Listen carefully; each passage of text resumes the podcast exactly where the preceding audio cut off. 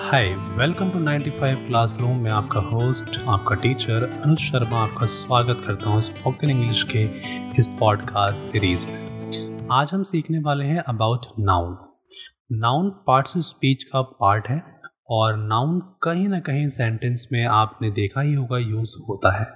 अब क्वेश्चन उठता है माइंड में कि नाउन क्या होता है।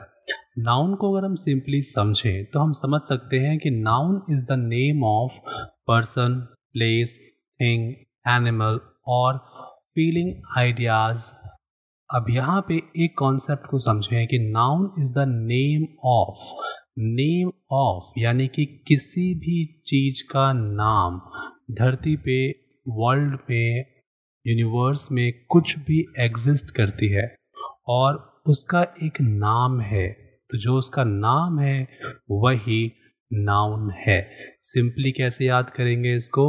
नेम मतलब noun Ram, Shyam, Sita, Gita Himalayas range of Himalayas कुछ भी, जो भी आप नाउन सोच सकते हैं एज अ नेम कुछ भी जो प्रोनाउंस किया जाता है एज अ नेम उसे आप समझ सकते हैं नाउन तो आज के इस पॉडकास्ट में आपने सीखा अबाउट नाउन अगले पॉडकास्ट में हम सीखने वाले हैं अबाउट प्रोनाउन तो अब थोड़ी सी बात कर लेते हैं कि नाउन को स्पोकन इंग्लिश में कैसे यूज़ करते हैं।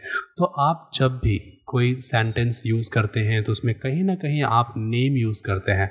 तो अगर आप कभी भी नेम को यूज़ करें तो आप समझ जाएँ कि उसका मतलब है नाउन अगर आप इस पॉडकास्ट को फ़र्स्ट टाइम सुन रहे हैं तो पॉडकास्ट को सब्सक्राइब करना ना भूलें।